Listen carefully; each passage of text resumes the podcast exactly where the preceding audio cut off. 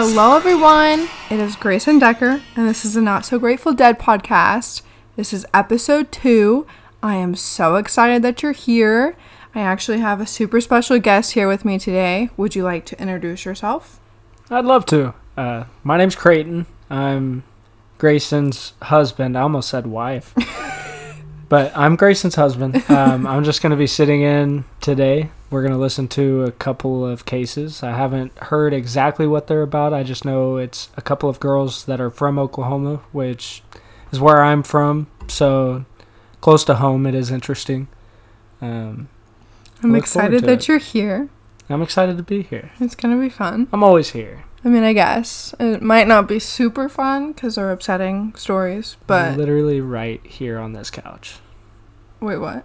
I said literally right here on this couch. Yeah. I'm always here. We are always sitting on the couch. Okay, so today I'm going to be telling you the stories of Monique Christine Daniels and Tamara Lee Tigard. They both occurred in Oklahoma, like we already talked about, and they both kind of occurred in eighties, nineties era. So old school. They're kind of older cases, yeah. Gotcha. Hope you're excited. We're going to start with Monique Christine Daniels, and I'm going to give you some background information about who she was and kind of how her life played out a little bit. It was very upsetting, and I think it had quite a bit to do with her actual case. I figured if we were talking about it, it would most likely be upsetting. Yeah. But very concerning. Look forward to it nonetheless. So Monique Christine Daniels was born on June sixteenth, nineteen seventy-six, and she was the oldest of six children, and three of these were her actual siblings, and then two of them were her half-siblings. And in her early life, she lived with her mother, Candace, and her biological father, and there's not a ton of information out there on him. Like, I really don't even know his name, but it was found out that later he was put in prison for sexual offenses. No, that's not cool. Yeah, so that's very concerning. But he's, like, not in the picture? He's not... Is he still around? No, he's in prison. Okay. So, that's good. Still a piece of shit. Yeah. It did come out later, though, that she did suffer some abuse from him, which is very tragic and very upsetting in her very early life. Uh, so... After her parents got a divorce, her mother Candace got together with this man named Charles, or better known as Chuck Daniels, and he became Monique's stepfather.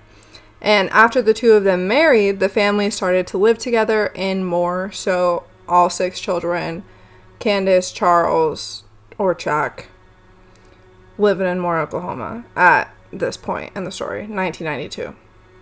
nineteen ninety-two, that's like thirty miles away from us. Yeah, it's really not very far at all. Probably less, maybe twenty. Yeah. Um, and Chuck was a sergeant in the Air Force, and Candace was also in the military, so it made their home just very strict, and her parents just weren't very nice at all, like quite physically and emotionally abusive constantly, and I think that had a lot to do with them being in the military. Like, they just made the house very strict. And even Angelique, like, her sister, states that the house was always spotless. And that does play into the story later. But I think it kind of gives you an idea of who they were. So they were drill sergeants just as much as they were parents. I kind of assume that, I would say. That's so, what it sounds like. Maybe not a strict schedule all the time, but definitely had to pick up after themselves and make sure that the house was always spotless. And I don't really know how it was in their house. Like, I couldn't imagine how they were, but I can't imagine it was good if it was a mess. Yeah. Yeah. So, now I'm going to tell you about the actual case. And it occurs on June second, nineteen ninety-two in Moore, Oklahoma. It was a very rainy afternoon, and a neighbor states to have seen Monique loading some clothing into a blue Chevrolet pickup truck, and she was accompanied by an unidentified Caucasian male. And that's all we know. We have no idea who this man is, if it was maybe her father, if it was some random guy. We have no clue, just unidentified. But she's packed her bags.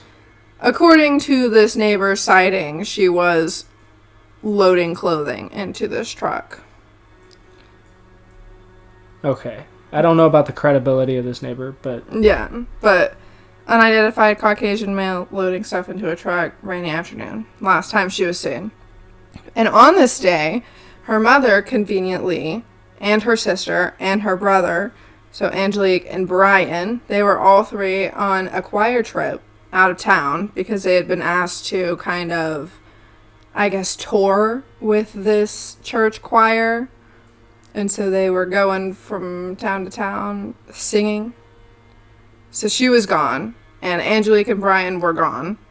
And then her stepfather and her t- her other siblings, so Andrew and Charlie Junior, they went on a spontaneous fishing trip, even though it was pouring down rain. That makes a lot of sense. Oh, definitely.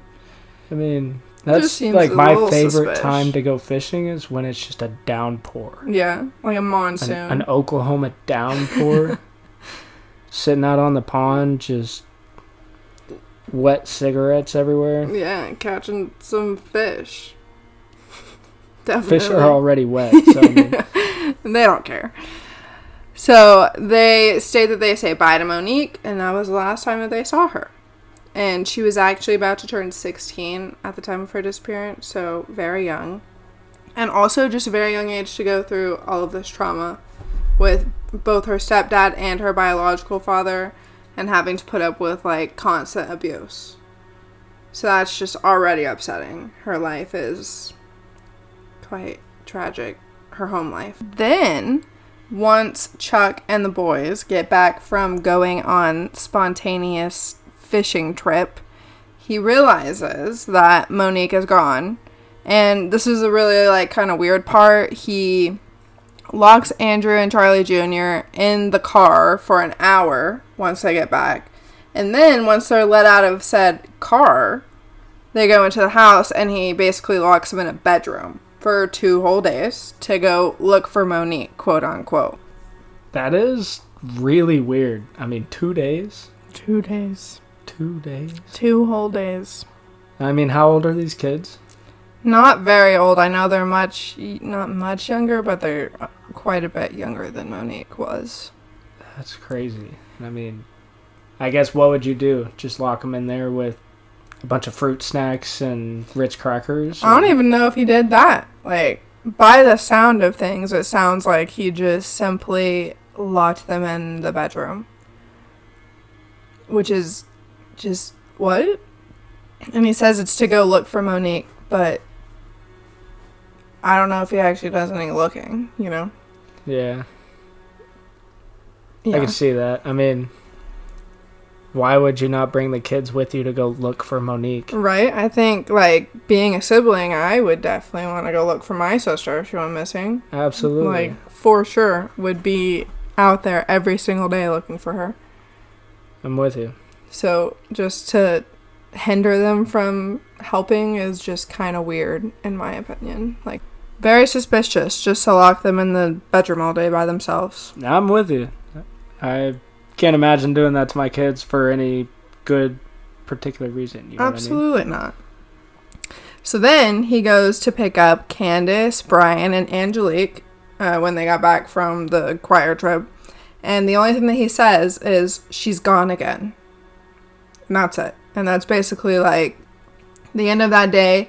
They don't do anything else. They don't try and look for her. Don't file a missing persons report. Don't make any calls. It's just, she's gone again. Straight from the heart. Oh, absolutely.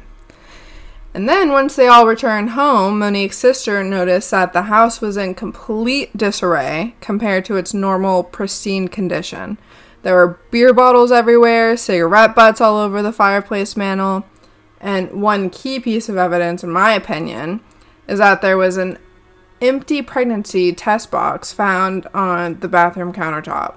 Okay, why is this such an important piece of evidence? Well, remember how I said she's gone again?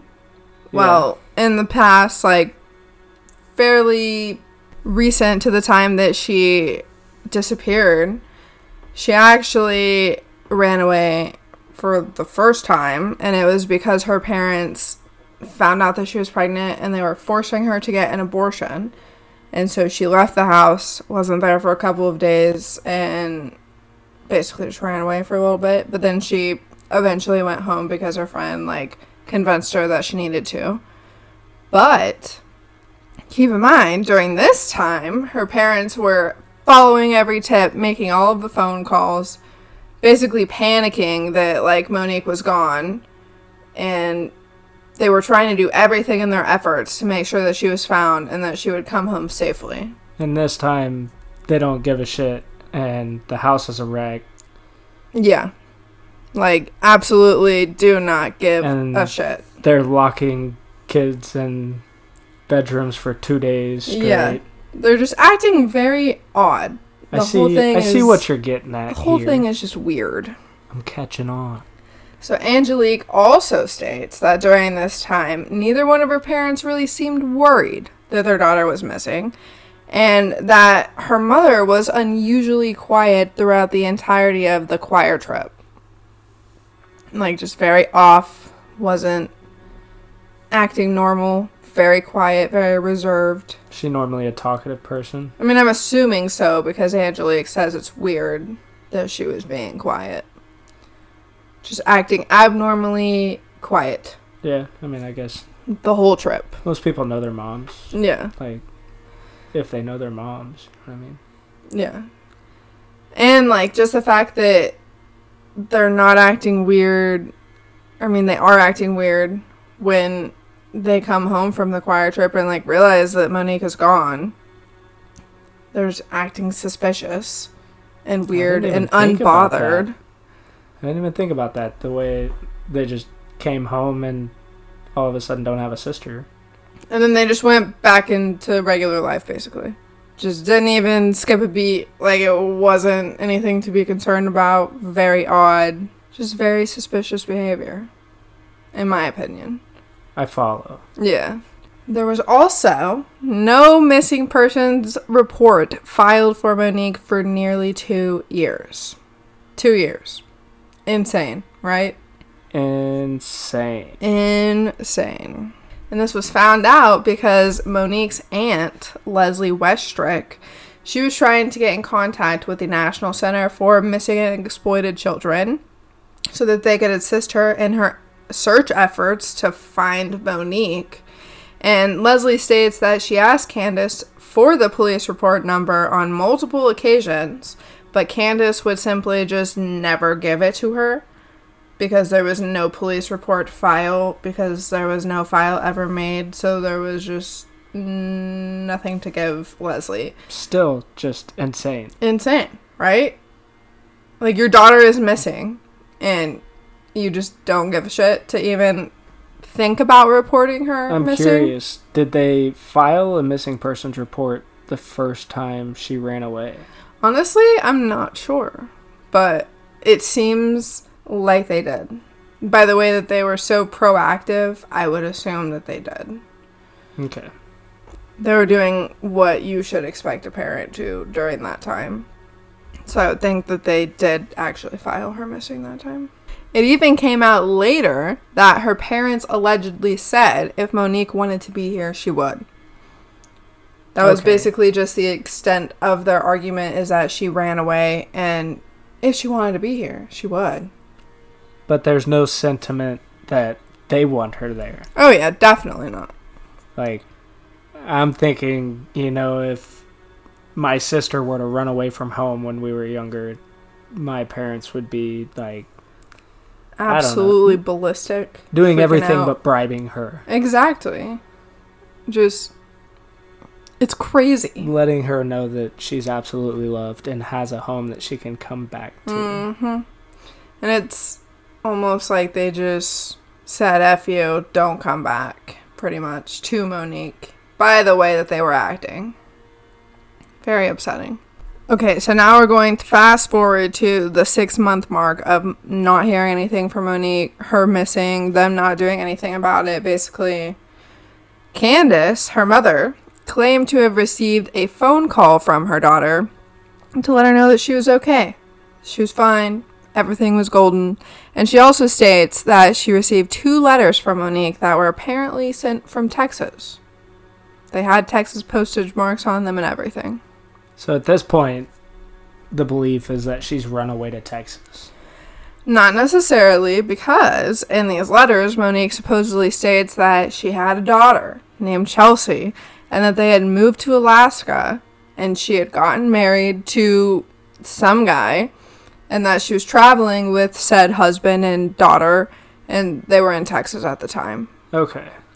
So she ran away to Alaska. Yeah, I guess. Apparently. And they never really checked on this. I would say that her parents never made sure that the marriage actually happened, which I feel like it would be pretty easy to request those papers yeah. from the court.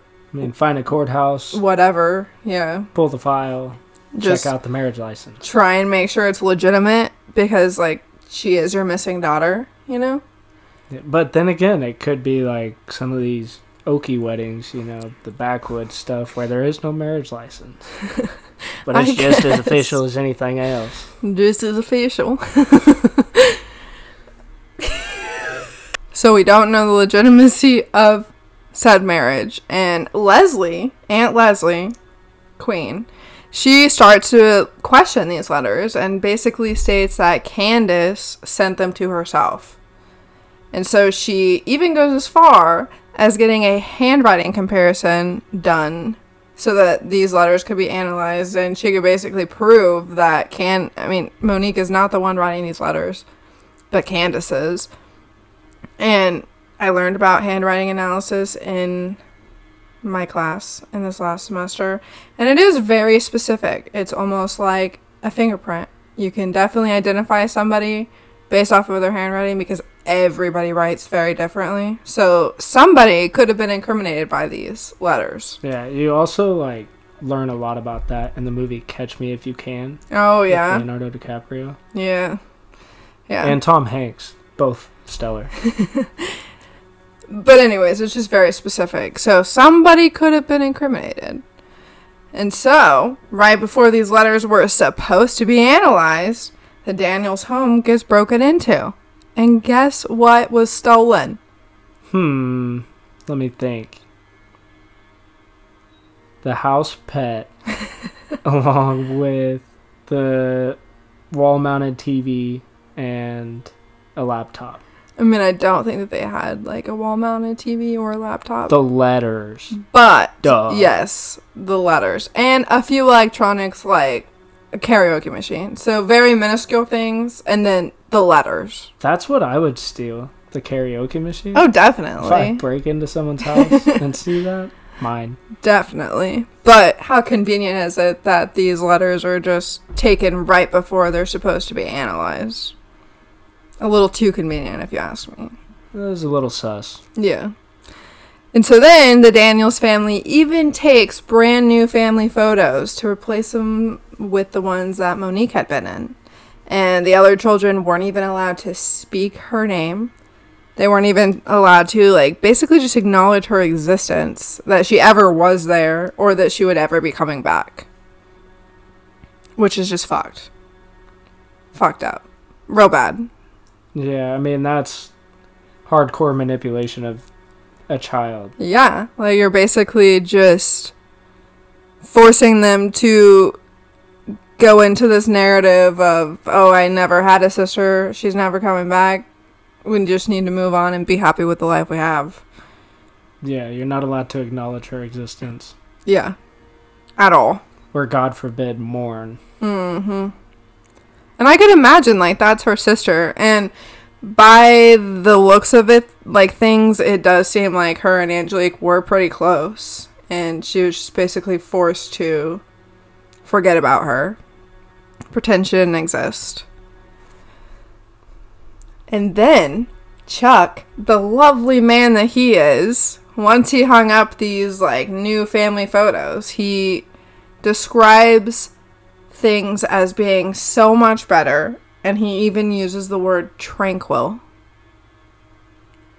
Now that Monique's not in the picture. That's passive aggressive at the very least. And very fucked up. This is her missing sister, and you're going to sit there and tell her that things are better now that she's gone and not in the picture anymore. Ridiculous. He is a terrible person. It sounds like he's coped very well with her. Very quickly. Almost like he wanted her to not be there anymore. So then, fast forward to nineteen ninety-four. Angelique, Monique's sister, runs away from home to her Aunt Leslie's home in Michigan, which, don't blame her at all. She was tired of putting up with the shit that she was going through every single day, so she left.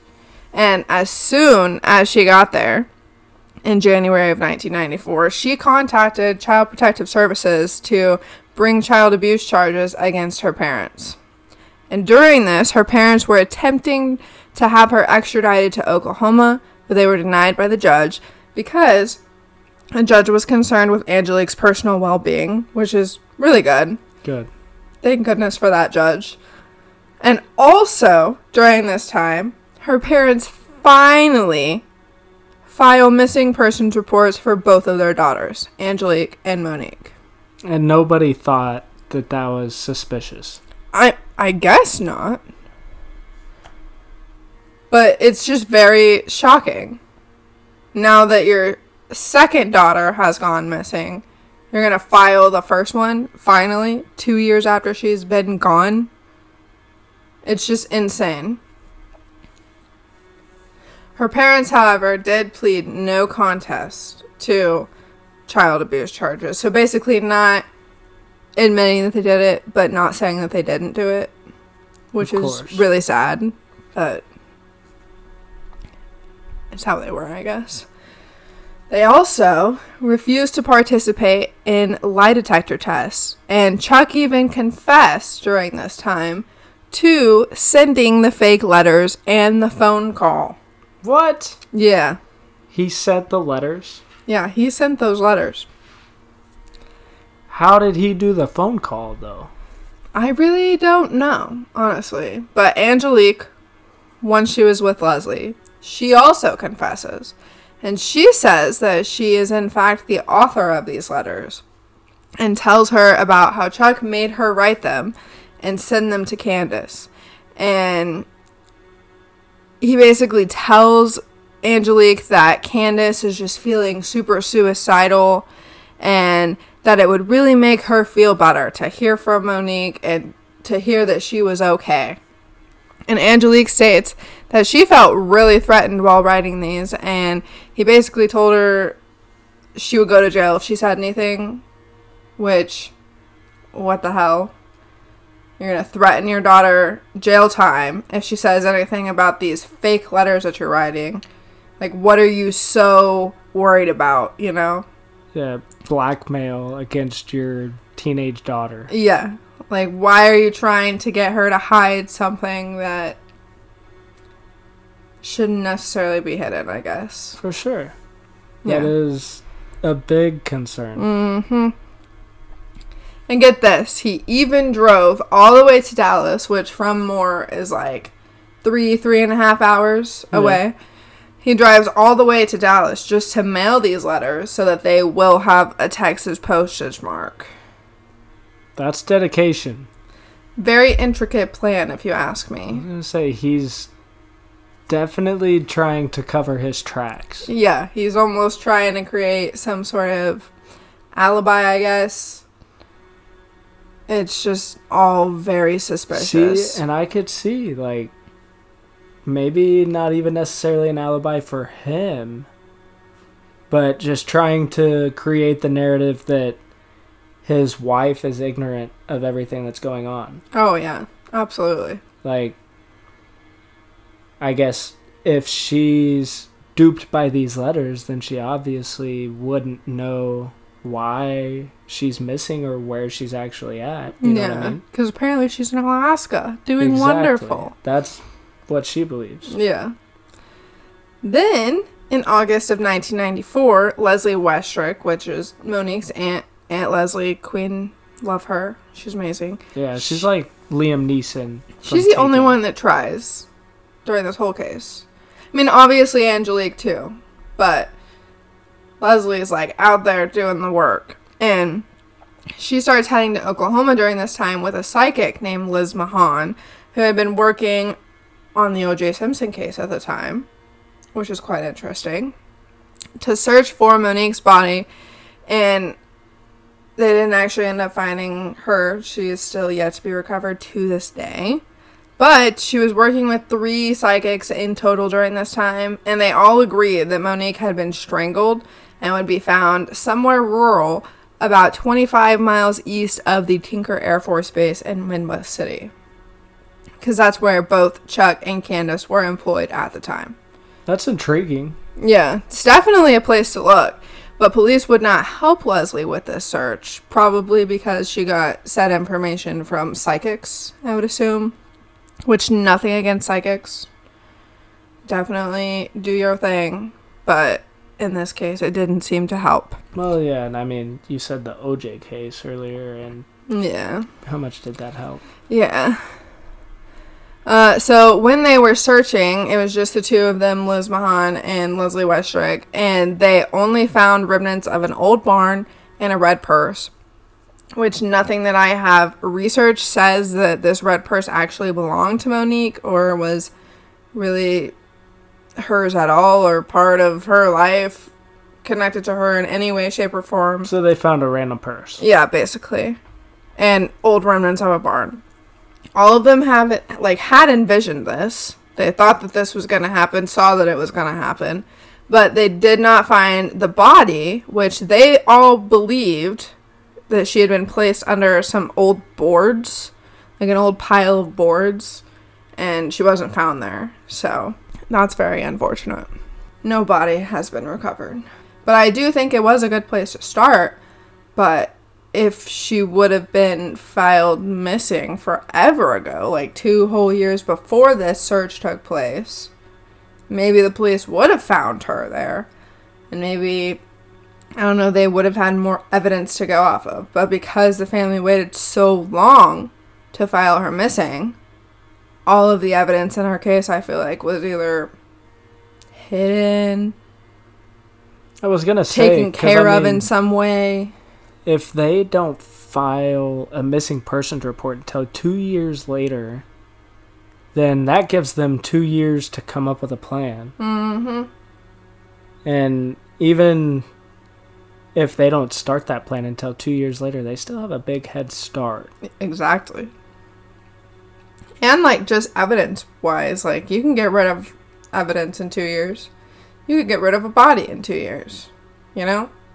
Yeah, and I mean, it would be a lot easier if it were, I guess, already decomposed. Yeah. Completely. That's a lot easier to get rid of than a body that's going to decompose. Mm-hmm. Exactly. So now I'm going to tell you about the two brothers, Charles Junior and Andrew, who went on the spontaneous fishing trip, and their stories of said fishing trip, because they differ quite a bit. Okay, yeah.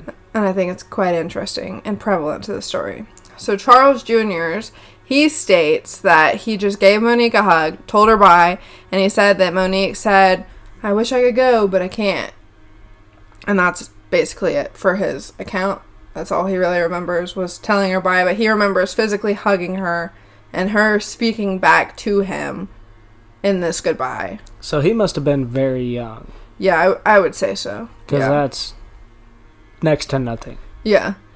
But then Andrew has a very different recollection of this event. And he actually seemed to remember these things in twenty thirteen, well after her disappearance. But he was watching footage of his hometown moor being destroyed by a tornado, which we both know happens quite often. And it's always very aggressive. Yeah. Completely just destroys the town. We went and cleaned up a little bit after that May tornado. Really? And the as far as you could see, every house was just leveled. Yeah. Like, very aggressive. So, obviously, it's a very traumatic event for him. That's his hometown. So, it probably brings up some of these old traumatic events that occurred in said hometown, right? Like, it makes sense. For sure. So he states that Monique and Chuck had been arguing that entire morning, and he stated that Chuck had told him and Charles Junior to go say bye to Monique through her bedroom door before they went on this spontaneous fishing trip. Which, like, that's pretty odd. Go say bye to her through her bedroom door. You can't actually go in. You just have to say bye through the door. Very weird. Yeah. And if anything, she should be the one telling them, like, don't come in, you know, not yeah, I mean, the dad. It is her room, but also, what kind of goodbye is that? Yeah. Very, very odd.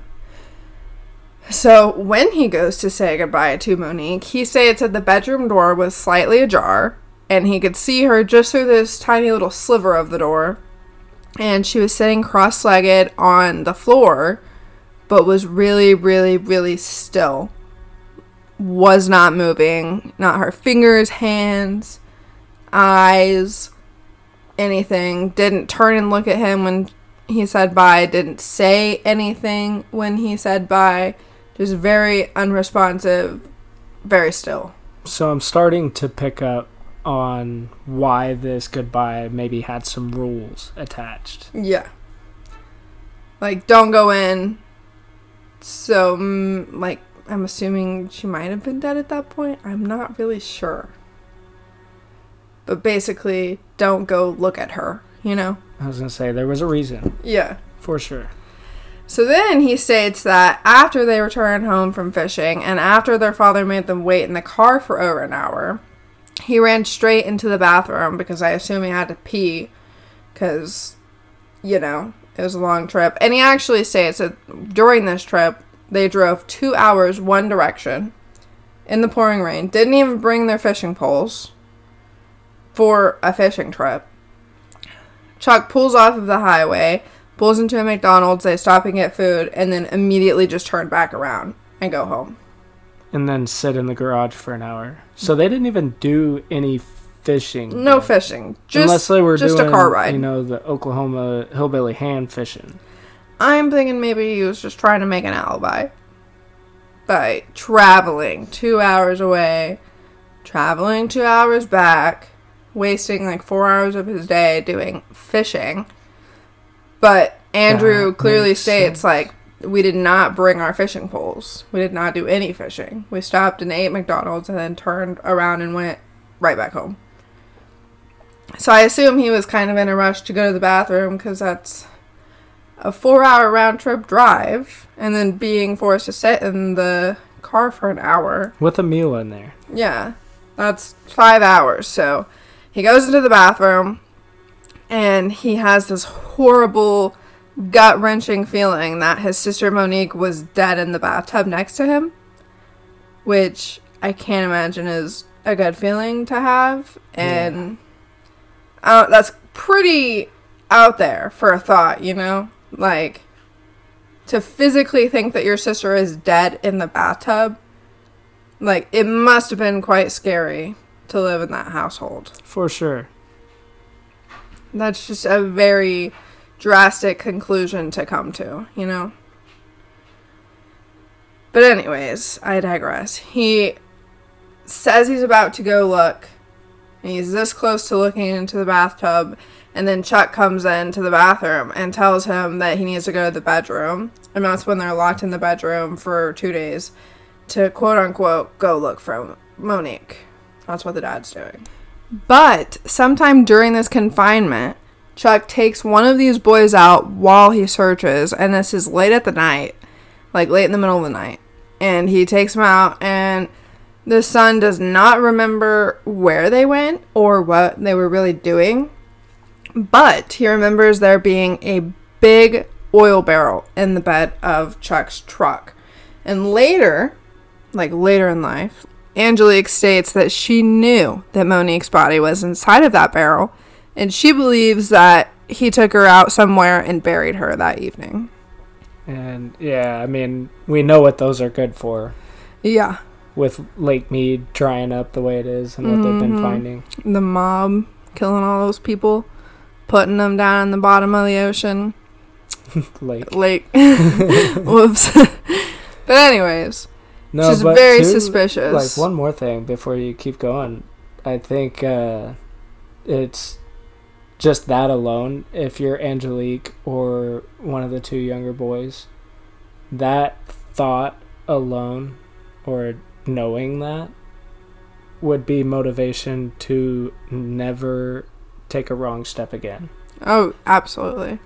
Like, you can't raise your voice and speak out or question mm-hmm. anything. Or yeah. You're, you're next. Yeah. So now I'm going to kind of tell you some conclusions of this case, which there isn't necessarily any, because like I said, her case is still unsolved. Her body is yet to be found. But Chuck and Candace throughout the years have continuously stated that Monique simply is just a runaway, and they have always denied that they were abusive parents. And they both state, when asked about Monique's case, that it is in God's hands. And that's all they have to say about it. Don't care to actually be proactive and do anything about it. It's just in God's hands. So they're over it.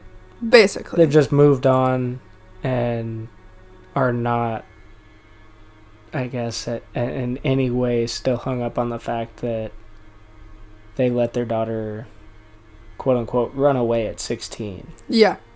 And never saw her again. Mm-hmm. Just no concerns. It's almost as if they're saying thoughts and prayers when school shootings occur, you know? Like, saying something isn't going to help anything. Like I said, they're just not being proactive about anything. Literally ever throughout this entire case did they ever do anything to help Monique or to help find her, which is just insanely upsetting. It's just crazy. Yeah. And actually, right around the time that this was all unfolding, probably like around nineteen ninety-four, Candace and Chuck got transferred, quote unquote, because, you know, they're in the military, to Germany. And they lived there for a while, and now they just reside in Florida, and they genuinely want nothing to do with the case, and quite literally just refuse to even talk about it. So they're still living under the same rules that they had when their children were still under their roof. Yeah. Don't talk about her. She doesn't exist, basically. Which just pisses me off. Really grinds my gears. Yeah. It's so upsetting. It's, I know my parents would not give up on me if I had run away. Yeah, absolutely Which, not. You know, thank, thanks for that. Yeah, thank Mom you, and Mom and Dad. They're awesome. We love you. But, yeah, to just not give a shit at all, it's so upsetting. Just really angers me. But her case being unsolved and cold, you can still submit tips if you know anything. Because, I mean, genuinely, it was not that long ago, and yeah. people still could know information. And I know a lot of cases, you know, you just keep quiet for a long time, and then you finally say something to police, and that's the tip that they needed to move forward with the case. So, please, please, please reach out. Please, if you know anything. You have anything else to add? I do that? have, I guess, just one, like, lurking question. What is this lurking question? That man. That I know. Who is he? Do the parents know him? Could they have, like, hired somebody to do something to her? It really would not surprise me, because the dad went to such great lengths. Mm-hmm. Just to do a bunch of shit that doesn't make any sense until you know why he was doing it. Yeah. Absolutely. But it wouldn't surprise me that that's just one step that he hasn't admitted to. Yeah. And I mean, like I said earlier, because I didn't report her missing for so long, I assume that unidentified Caucasian male, like, literally just wasn't a part of the conversation at all, you know? How could they find him? How could they know who he is after two years of her being missing? And they were just set back so far from the very beginning that I feel as though it was almost impossible to solve her case. And I guess another thing that I have just kind of thought about is why they wanted her to get an abortion so bad. I know. It's very odd.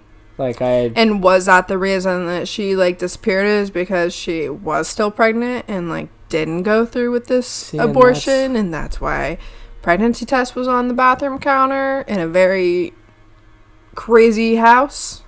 I know there's no evidence and this is completely unbased, but what if it were his child? And I know that she's already been through sexual abuse prior, in her mother's prior relationship. And we don't know that that's happened here, but I can see that being a big motive. Yeah, it's not an outlandish thought. I do think that that could have occurred, which is so sad to think about, but the way that they were acting with the abortion and how the pregnancy test was left on the bathroom counter before all of this unfolded, I don't think it's out of the picture, or really, it's not absurd. It's not an absurd thought, I don't think. Still just a thought, though. Yeah. We need evidence. No evidence behind it, but it is like a good, uh, I could see that being a motive for sure.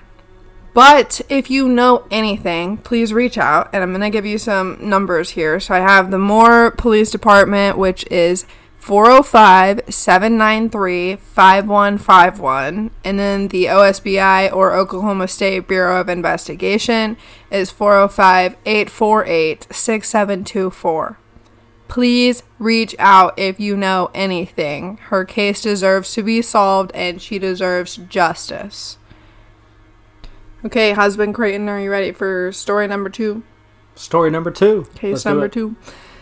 This is going to be the case of Tamara Lee Tigard. And keep in mind, we don't know who it is for around forty to forty-two-ish years.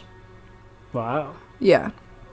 So, in March of nineteen eighty, twenty-year-old Tamara Lee Tigard went for a walk and never returned home. She was living in Las Vegas at the time, and she simply just vanished. People who knew her, though, basically said she left to start a new life, and that was their only thought. No concern. Just, she left, started a new life. I don't know about you, but my friends would be like, where the fuck is this bitch?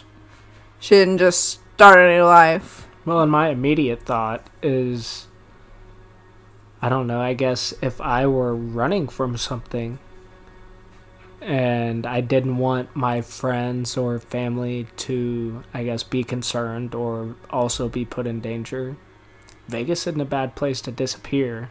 Yeah, that is true. Very true. But in this case, it sounds like it didn't work out. Yeah. I don't know if that's even the case. I don't know. So speculating. So April eighteenth, nineteen eighty, in Oklahoma, so this occurred in Jones, Oklahoma, the body of a nude female is found on the shore of the North Canadian River by a fisherman. Oklahoma County Sheriff's Office, the O S B I, and the Jones Police Department responded to the scene, and after this, her body was taken by the medical examiner for an autopsy to find out who she is and what may have happened to her. Because, like I stated, she was found nude, so obviously no identification was found on her being, and they had no clue why she was there. Just kind of washed up on the shore. And throughout this investigation, authorities found out that she had been shot three times with a forty-five caliber pistol. And while performing the autopsy, they found a forty-five caliber bullet, and it was recovered from her chest, and this was along with a dime, which they later kind of talked about how she probably just had some money in her pocket, maybe for like a payphone or a bus ride or something like that. Gotcha. And it got hit by the bullet and then was embedded into her body. So it didn't work like Abraham Lincoln's deck of cards then. No. But also around this time there was, or maybe it was a Bible, I can't remember. I'm not sure. I'm sorry, I didn't mean to interrupt. It's okay. But around this bullet and dime there was also remnants of clothing, like little just pieces of fabric, which basically tells them that she was clothed at the time of her shooting, which kind of suspicious because she was found nude, you know. And after her killer shot her, they doused her body down in quicklime, which they believed the killer was thinking it will quicken the decomposition of her body. And what is quicklime exactly? Well, it's better known as calcium oxide, and it's widely used in industries in making porcelain and glass and purifying sugar or a bleaching powder, stuff like that. Okay. It's used chemically. Okay. Yeah. But Rick and Morty stuff. Basically, this killer thought, you know, by pouring this all over her, that it was going to quicken the decomposition, like I said. But it actually ended up mummifying her and preserving her body almost to pristine condition, right? She was found ten days after she was shot, and she was in such good condition that they could make multiple sketches with all of her features. They could even see a heart-shaped tattoo that was above her left breast. And I don't know, it it was very counterproductive for this killer to do this, because I don't think it's what they wanted to do, you know?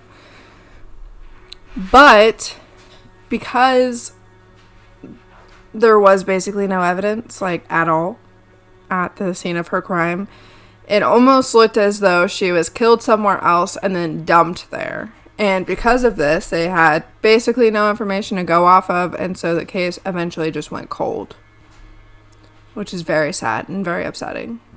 I mean, yeah, just off the top of my head, I can't even, like, speculate or come up with some crazy idea as to what I would do. Right? You know what I mean? Like, just so little information about her case.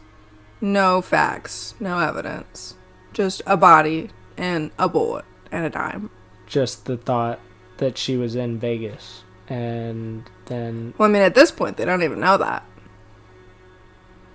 But later on, we do find out, like, she is from Las Vegas, which that's a long ways away, right? Las Vegas to Oklahoma, like, what went on? What happened to her? Was she dumped into the river and then traveled the river all the way to Oklahoma? Or does it even reach Las Vegas from Oklahoma?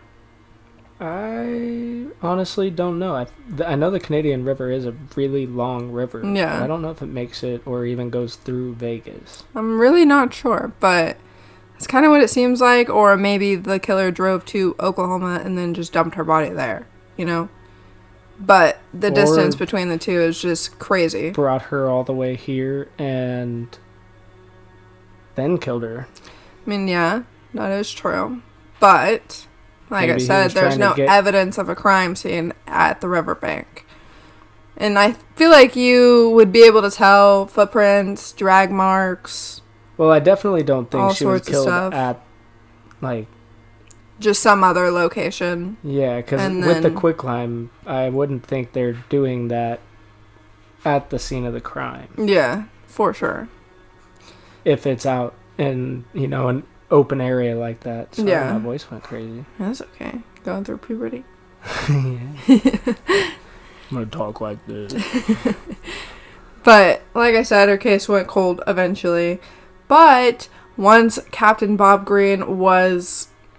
in the force, he basically reopened our case and was like, we're going to get justice for this girl. And initially, her D N A was sent to a cold case lab in North Texas State University, but nothing yielded from the search at all. So then he reached out to the D N A Doe Project in California in twenty eighteen, and they needed more D N A than what he was giving them, so he reached back out to the O S B I, which... thankfully, they had kept everything from her case, so they had all of these samples to use, which is really cool, because this is well after she disappeared, or not disappeared, but was murdered.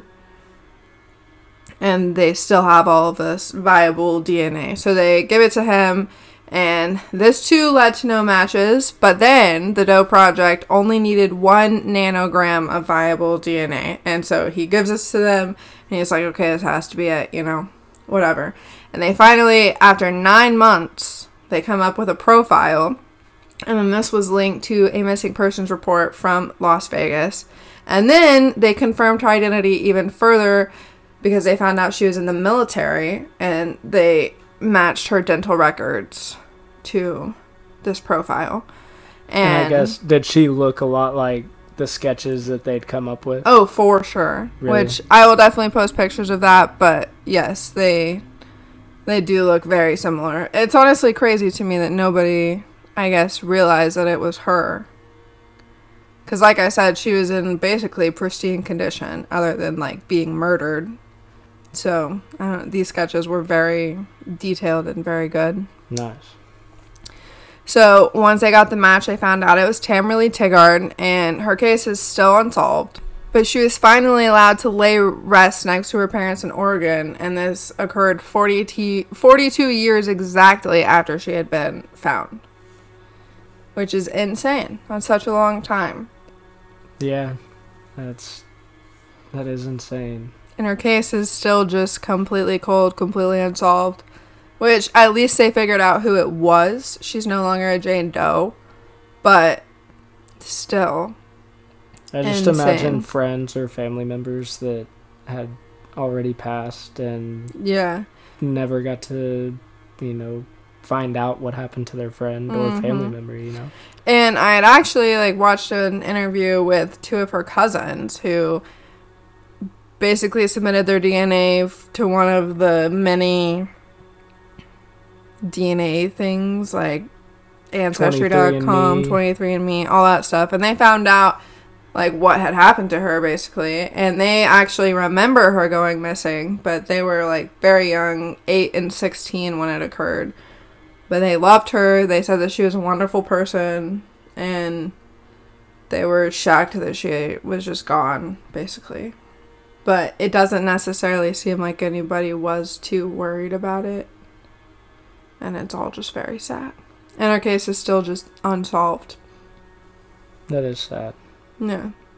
So once again, obviously, I'm going to ask you to reach out if you know anything, absolutely anything. Because, I don't know, like I said, it's not that long ago. If you know anything, it could be the tip to solve her case. Or to get the ball rolling again. So please, please, please reach out. Please. And then a little update on Justice Francis. She was found safely. She was actually found safely the same day that episode one dropped on July twenty-fifth, which is really good. There's not really any information about what happened to her and like why she went missing, but we know that she was found safe and is home safe with her family, which is all that matters. And I think that's about it. That's a wrap. That's a wrap. Did it, did it, did that, that, that's, that's all, folks. Definitely follow me on all of my social medias, which I am going to tell you them now. I have a Facebook, which is the Not So Grateful Dead podcast with Grayson Decker. And then I have an Instagram, which is the Not So Grateful Dead underscore podcast. And then I also have a TikTok that is the Not So Grateful Dead pod. So please follow me on all my socials. I can't wait to see you there. And I can't wait for next week's episode. Thanks for joining me, husband Creighton. It was a blast. We all look forward to hearing you next week. Oh, you're so nice. All right. Bye-bye. Want to say bye? See ya. See ya.